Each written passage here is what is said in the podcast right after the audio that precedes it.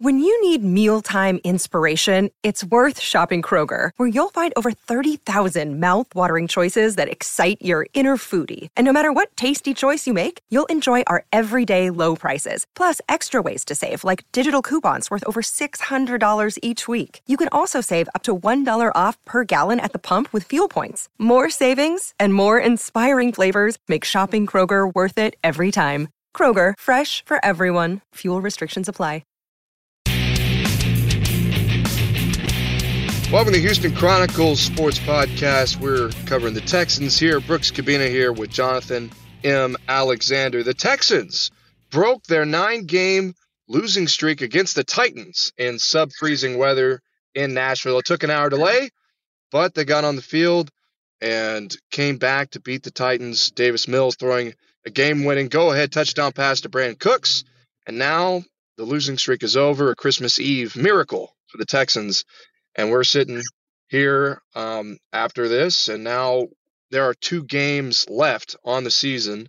The Texans, funny enough, are two one and one in the AFC South.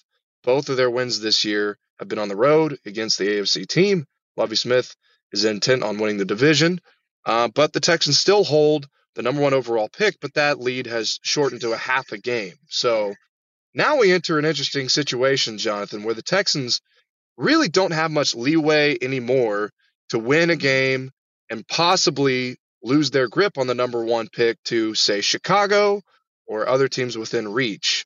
So, other news that came out earlier in the week Nathaniel Hackett with the Denver Broncos, he got fired. So, there's another head coaching vacancy there. So, a lot going on as we're getting to the back half of the season, the last two games of the season. But to just first off break down this win for the Texans. What surprised you about this, if at all? And uh, what what did you make of the Texans' win against the Titans?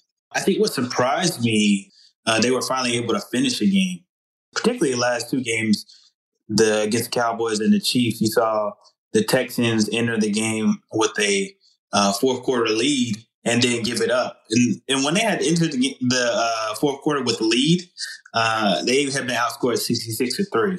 Of course, they didn't enter the fourth quarter with lead this game, but uh, you know, still along the same lines. They were down in the fourth quarter at a point. They were down fourteen to ten, and they had to figure out a way to come back. And what you saw was Jake Hansen forced the fumble of Derrick Henry, which got things going and, and seemed to gather some some momentum for them.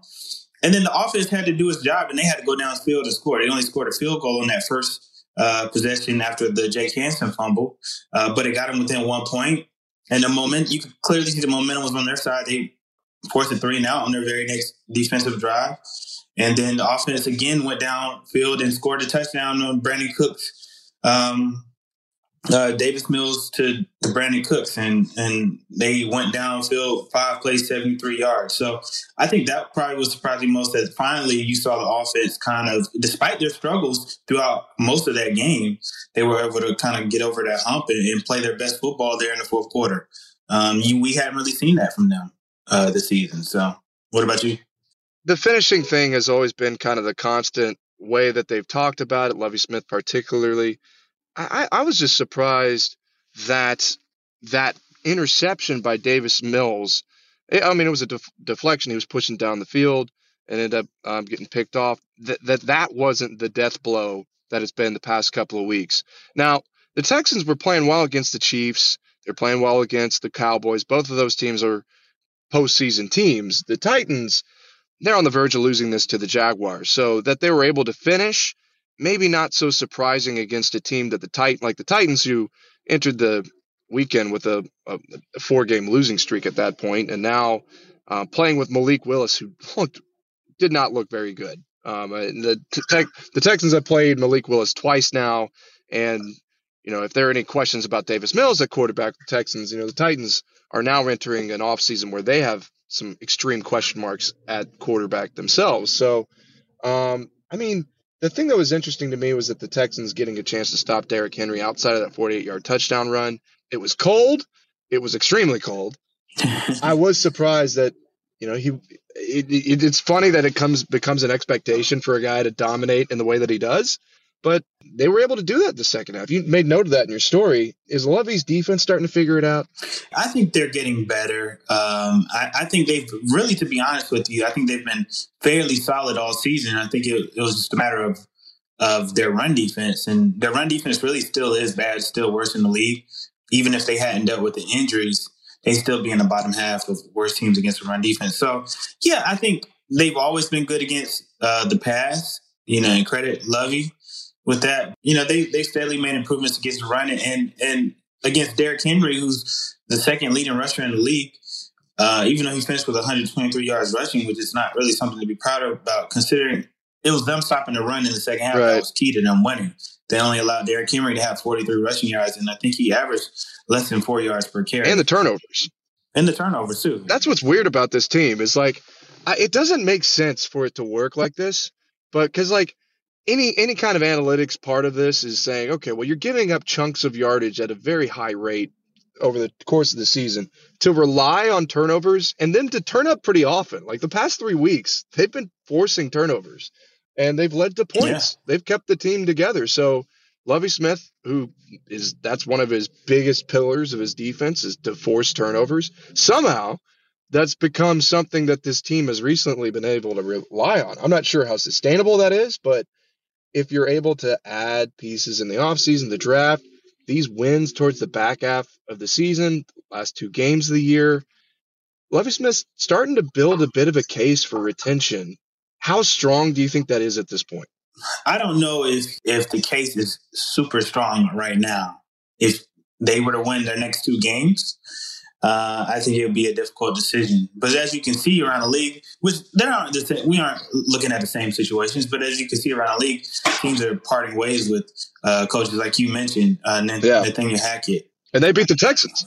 And they beat the Texans, and they have more wins. They have four wins.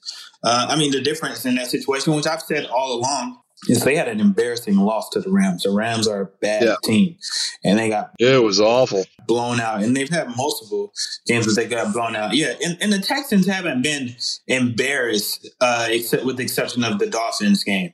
I think, uh, and maybe one other game. The first time they played the Titans, I know it was seventeen to ten, but that might as well have yeah. been a three score loss. That was that was really bad. And the Commanders game was bad.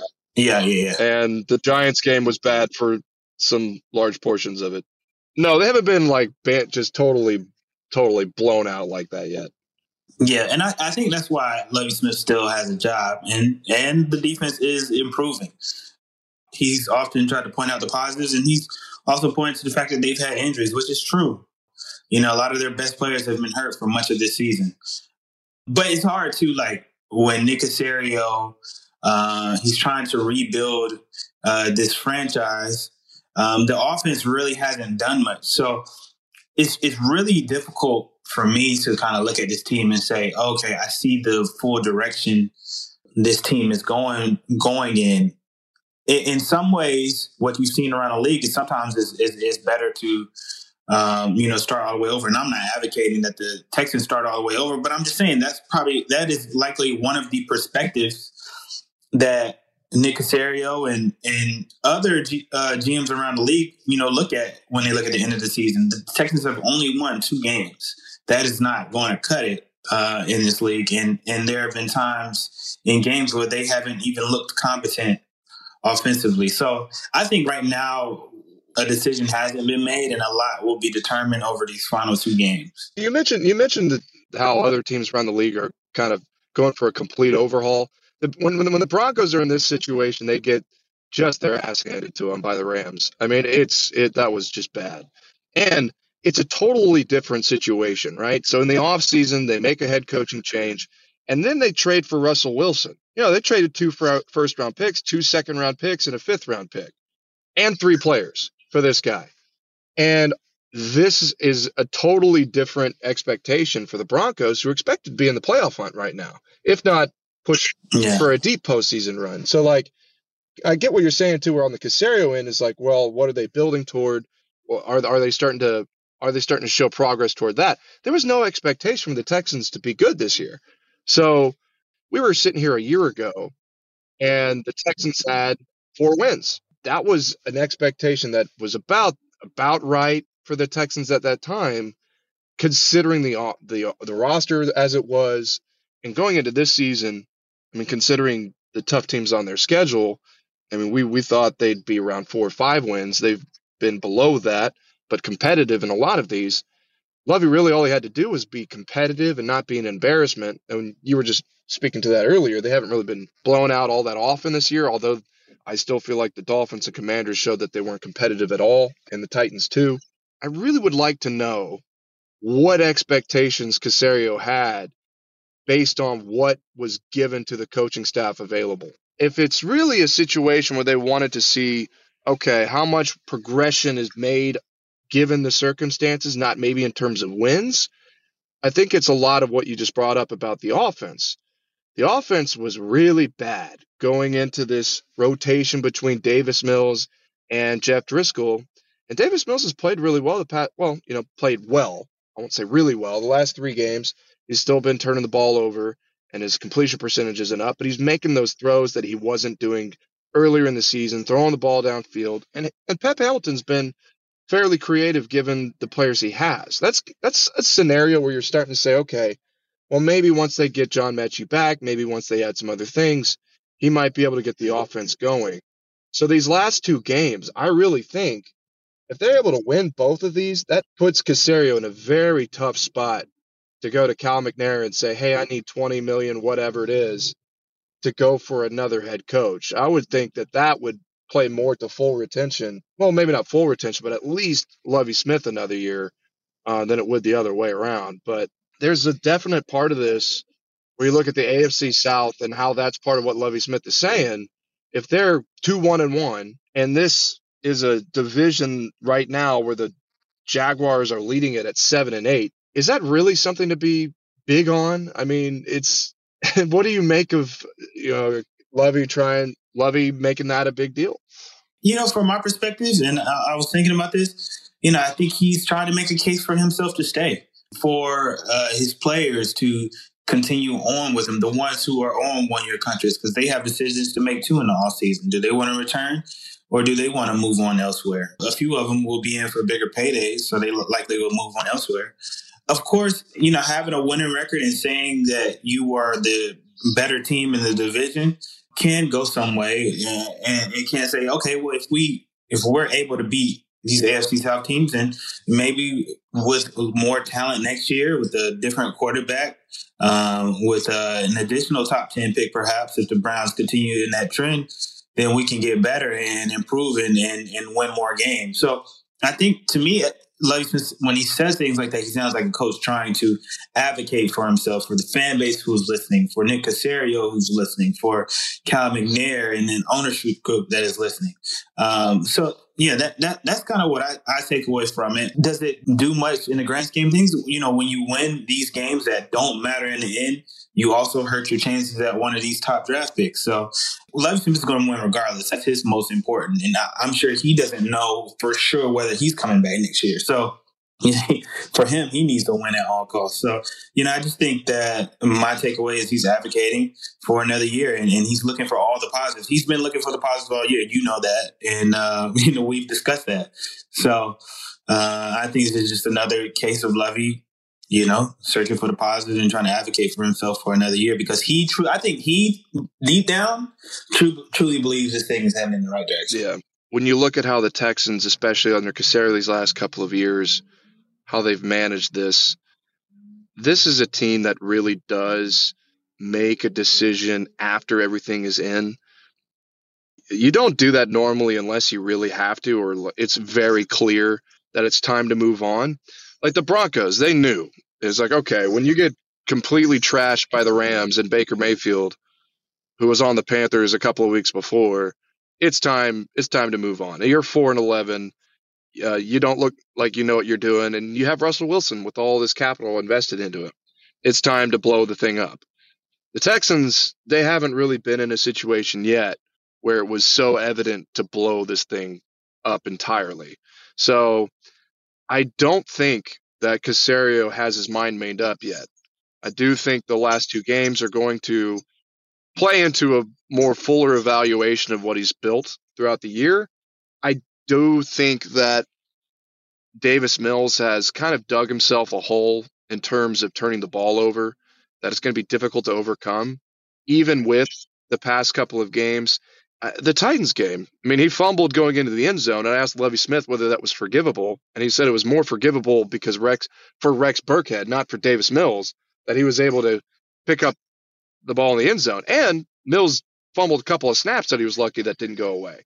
So even as he was pushing the ball down the field and getting a chance to put the Texans ahead, there were still things that I think whenever they buy into the whole season, that they're going to think, okay, we need an upgrade at quarterback. So then that leads to who's going to coach him. And I think even with Pep's adjustments the last couple of weeks, the full body of work kind of shows that they need someone with a little bit more adaptability. So then we're going back to what we talked about last week. I feel like that's the most influential thing based on whether this whole entire coaching staff is remaining intact, because then you have to decide okay, Nick Caserio has a, a, a list of first round picks given from Deshaun Watson. So the that trade, so they have four first round picks next two years. Well, Sean Payton's out there looking for a job, and he's obviously one of the better offensive minds. What's it going to take for to bring him in? You're going to have to give up some draft capital to the Saints in order to get that done. Is this a job that is enticing to a, a Super Bowl winning coach who has all the leverage in the world to go anywhere? You look at teams that were more towards his name, like the Cowboys or other immediately competitive teams. I'm not sure that that would be in their range immediately. So then you're looking at who else can you add to the offensive staff? At the end of the year, that's when those kind of decisions get made. So these two games, as weird as it may sound, I think are influential. I don't think this regime has made its mind up yet. Um, else they'd be making the move because the Colts, the Broncos, all of them are now starting to get into the territory of uh, figuring out what they want to do. Yeah, I, I agree. I, I, was I was going to say the same exact thing. If if Nick Caserio had made up his mind, he would have fired Lovie Lovie Smith. He'd have done it uh, after last the week or the week, oh, yeah, or the week before. So he he hasn't made up his mind. You know, even through talking to people in the in the organization, you know, they don't feel like it either. So I I, I agree one hundred percent. You brought up Sean Payton as far as like this being an attractive job. I, I think it's an attractive job in than more than uh, the one than a Denver job for sure. Um, when you look at the Colts job, it might be a little bit more of attractive than the Colts job. You know, simply because uh, you know the Texans have number one pick and a potential top ten pick. The Panthers are going to have a potential job opening as well.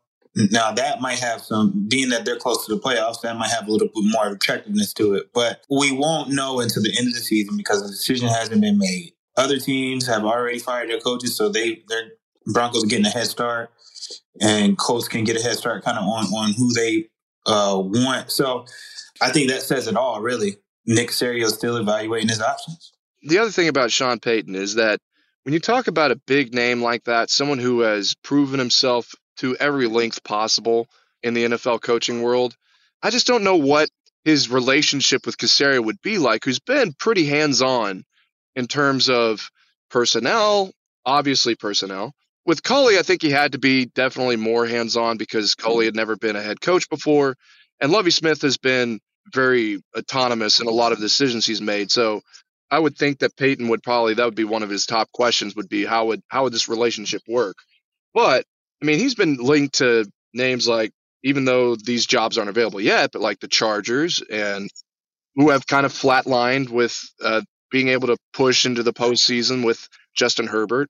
And then the Cardinals right now, um, I mean, you'd be in a situation if Cliff Kingsbury were fired that you'd have, you know, guys like DeAndre Hopkins and Kyler Murray, immediate weapons to work with. So that's going to be a tough one to secure. That would be a big fish to pull out of the water. If the if Cal McNair were able to do that and secure the number one overall pick and bring in the quarterback of his choice and Sean Payton, I mean, they'd have a wait list immediately. I, I just think that would that would be one of the biggest coups in NFL history in terms of head coaching, but that would be surprising to me. But we'll have a better idea of that towards the end of the year.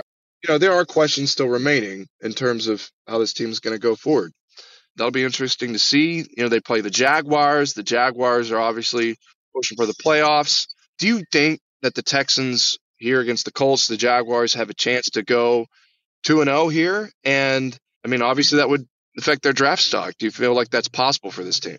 No, I don't. I mean, w- would I be surprised if it happened? No, but I don't think it's going to happen. And and I say this because you know some of the things we were talking about earlier in the in the uh, in the show. And one thing you mentioned, you know, the Texans have been uh, forcing turnovers at a pretty high rate these last few games. And what you've seen is, I think they forced, uh, so they forced three turnovers this week, right?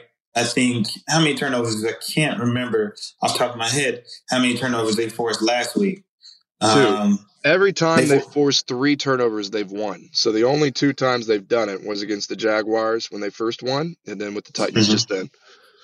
Okay, so they forced two, tur- three turnovers this week, two turnovers last week, and against the Cowboys, plus two in the turnover ratio. When they're plus two, they win. They've only done that twice. So what does that say? Like they have to, their offense is just so bad, they have to be extra good. right, right. I just don't think it's sustainable. I think the offense uh, is so deficit of, of weapons. Nico Collins is out for the season. Dameon Pierce, they're there is out for the season. I think if the defense, that was the case against the Chiefs and the and the and the Cowboys. That's what's yeah, weird. But the defense was just so good. Well, against the Chiefs, I don't know. I think the Chiefs played a really bad game. The Texans didn't give up many points. They they got a lot better when it when they got when they got to the red zone into the uh, you know past the fifty yard line. So I don't know. I just don't see. I think the Jaguars are on a mission. I think they're going to be highly motivated to try to wrap up this division. I think that the Texans will beat the. Um, I, I, think the Texans have a really good chance to beat the Colts. I think the Colts are just in a disarray, but I think they'll lose to the Jaguars. And I, I think the Jaguars, um, even though the Texans have had the advantage over them in recent weeks, I just think Trevor Lawrence is playing really well uh, right now, and and and I think the Jaguars are kind of on a roll. So I just I just don't think what they're doing is sustainable defensively. Yeah, that's that's my take too. I think they lose to the Jaguars and beat the Colts. The Colts have lost seven of their last eight. I mean, so have the Texans, but I mean, the Colts just look disastrous. I mean, I just just the, how that Cowboys game unraveled. That made me think that the Texans were going to get killed, but they contended. The Jaguars, Trevor Lawrence has been really good. He hasn't thrown more than one interception in the last seven games, I believe. I mean, he's looking like the number one overall pick. He's really maturing. I think that game could be one of those that really helps Caserio decide where where the direction of this team is going. Because if they're very big on winning the division, that's the team that's starting to push forward into the forefront. So if that's someone that controls the dominance in a game like that, that can tell you a lot about the direction of this team. So the Colts, not so much. I mean, that's a team that's flailing, and they should be able to be competitive and at least win that one. So, and then that might put you in a scenario where the Bears have the number one overall pick. But uh, who knows? With Justin Fields, they probably don't take a quarterback, and the Texans might still be in range to do that. So, so we'll see how that all works out. Yeah, I think they're good if the if the Bears end up with the number one pick and they end up with the number two pick. Uh, and I don't see the Bears trading that pick unless they could just get a crazy overhaul. So, yeah, but we'll see. It's happened. It's happened. It's happened. So, plenty to go on. So, we appreciate you guys reading, following, and listening. And we'll catch you next week as we wrap up what happens with the Jaguars with two games to go.